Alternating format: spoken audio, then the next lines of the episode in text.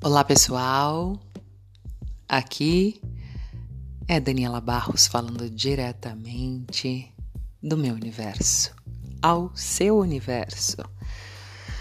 Bom, agora são 5 para as 4 da manhã. Uau! O que mais é possível, não é? A gente fazer um podcast a este horário com com direito a vocês estarem comigo no meu universo, deitados na minha cama, deitadas na minha cama junto comigo. É, e eu gostaria de convidar vocês hoje nesse nesse podcast, né, nessa fala a, sobre competição. Como é nesse momento que nós estamos passando na Terra, quanto é necessário a gente realmente eliminar da gente essa frequência da competição, né?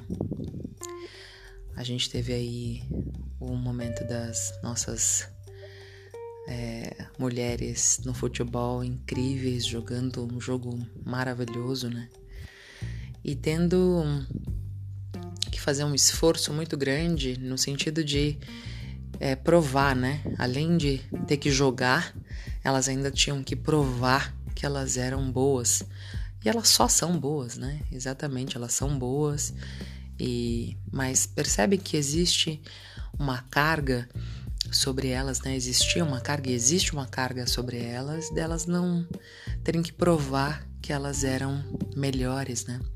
No sentido de garantir aí um respeito. É, coisa que dentro aí da, da estrutura do patriarcado, né, que a gente está vivendo esse, essa sociedade de, de dominação há pelo menos 5 mil anos, é, os, os homens em campo, eles não precisariam, se fossem eles ali, eles não precisariam provar que eles são bons, eles simplesmente iam jogar o seu futebol e iam embora para casa com a vitória, com a derrota, no sentido da promessa de, bom, fizemos o nosso melhor, né? Elas também, mas nesse sentido tem o peso da competição sobre os ombros delas, no sentido da competição enquanto jogo, né, o futebol ali, e além disso, na medida ali entre é, essa competição de ter que provar algo, né, de criar senso de justiça a partir da prova de competir com, com o, o futebol masculino, né? Então é um peso enorme sobre os ombros dessas nossas mulheres tão lindas que fizeram mais uma vez eu reverencio o futebol dessas manas tão maravilhosas. Mas eu percebi nesse sentido que a competição ela gera um estresse, um né, um, um cansaço a priori, assim, porque primeiro para você competir com alguém, né, com algo, você tem que ou se diminuir ou diminuir aquele algo, né? Então, ou você tem que se fazer inferior ou superior. E vai ter que provar que você é melhor ou, né, receber aí o pior do vindo se você perde, né? É, não há para mim nenhum tipo de afeto nesse tipo de realidade de competição. Eu sou uma pessoa que sempre guardei uma dificuldade é, nessa vida, né? Uma dificuldade com relação a essa história da competição, porque para mim não fazia muito sentido, sabe? É, primeiro que tinham pessoas, por exemplo, na minha sala, né? As minhas memórias de infância, elas falam de um espaço de que eu era melhor no sentido de habilidosa, eu tinha mais habilidades em determinadas coisas que outros amigos e amigas minhas tinham em outras, né? E que, portanto, quando a gente se encontrava na diversidade de que, do que nós éramos, a gente fazia uma composição incrível, né? E só que era instigado em nós um senso de competição para o desenvolvimento pessoal, né? Eu ouvi isso muitíssimas vezes desde criança. É, eu cresci dentro de uma, de uma arena de competição, inclusive, entre eu e um, um primo meu, que nós temos três meses apenas de diferença, né? E era uma competição velada, né? Não era assim declarada, você tem que ser melhor que ela ou ela melhor que ele. Mas que estava implícito aí, né? de que é, eu tinha que provar que eu tinha méritos para fazer determinadas coisas e ele os seus, né? E o quanto isso gerou um desgaste, um cansaço, tanto para mim quanto para ele, eu acredito. Não sei o quanto está consciente nele, na vida dele, né?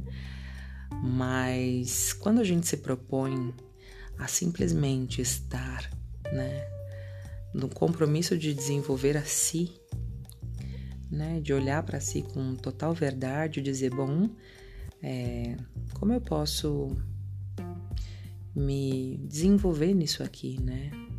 O que eu desejo escolher aqui nessa situação que pode realmente me fazer ir além do que eu tava, da limitação que eu tinha estado antes, né? Estava antes e é, do ponto máximo, né? Do, da, da culminância do meu. É, a gente não é realmente ensinados é, a fazer perguntas, primeiramente, né? E segundo, a observar que é a gente que cria a nossa vida, né? O nosso, a vida tá dada pelo papai e mamãe, mesmo que tenha sido uma a partir de uma ausência, mas você tem de certa forma aí a vida ganha, né? Você ganhou um corpo para estar tá com ele, mas ninguém te conta que você vai criar o teu viver, né? Que o teu viver não é algo pronto e o quanto tentam vender isso pra gente de que já tá pronto, tá acabado e que o futuro é uma única forma, de uma única forma e forma, e que você tá, se você nasceu em determinado lugar, você tá fadado a viver daquela forma e não tem mais para onde ir, né? E o quanto disso é apoiado pelo senso de competição, né, da gente ter que se inferiorizar ou se criar um senso de superioridade para defender um espaço, um lugar no mundo né? Que como se a gente já não tivesse, como se todos nós fôssemos seres iguais, né? É, penso que somos iguais no diferente que cada um é, porque ninguém é igual a ninguém, absolutamente.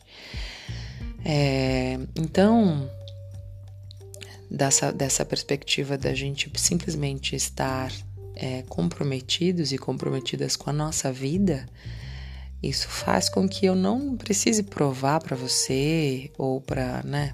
Eu não preciso provar para ninguém que eu sou boa ou melhor. Eu simplesmente posso estar aqui e contribuir com aquilo que eu sou. E estar consciente de quem eu sou também vai mobilizando os meus recursos internos, né? É, não necessariamente eu preciso é, correr mais rápido do que aquela outra pessoa para para me sentir merecedora de algo, né?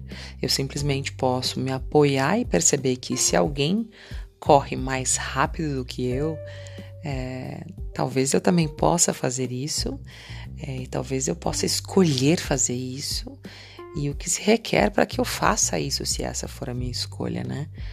Percebe que é de um outro espaço? Eu não preciso dizer vou ser melhor do que ninguém.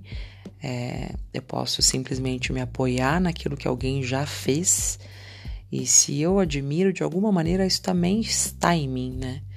Eu posso desenvolver essa habilidade ou não. E, e, eu, e eu posso apreciar a beleza deste outro que tem ou tem mais do que eu ou sabe mais do que eu e colocando aspas e muitas aspas nisso aí, né? Mas que tem uma desenvoltura, vamos dizer assim, sobre determinadas coisas que eu tenho em outras, né? Que, e que se eu estou reconhecendo que essa pessoa tem isso, né? Que ela é habilidosa com isso, talvez porque ou eu já tenha sido habilidoso com isso, ou talvez eu guarde esse tesouro, né? Esse recurso como um tesouro escondido até de mim mesma. É, eu tenho me desafiado bastante e ainda assim sinto que eu posso mais hum, desse, dessa perspectiva realmente de me, me acessar. Quais são os recursos sobre mim que eu ainda não acessei, né? Que eu não estou acessando, enfim. É, com idiomas, com. Hoje eu tive uma conversa com uma pessoa que falava alguns idiomas, que mora em Berlim, que não conhece, não conhecia, não falava inglês nem alemão, nenhuma outra língua, só português. E a beleza de ver ele se desenvolvendo no alemão e contando como é que funciona o sistema educacional da língua, né, do idioma, e falando inglês, e todas as peripécias que ele passou com relação a não, não dominar, né, não ter habilidade ali a priori como a língua, mas que ele tinha um saber sobre determinadas outras, sobre outras coisas que possibilitou que ele ficasse, que ele esteja na Alemanha, que ele possa aprender, né, é, que ele aprendeu na verdade inglês e alemão e enfim. É, então, de alguma maneira é, é do meu interessante ponto de vista, né?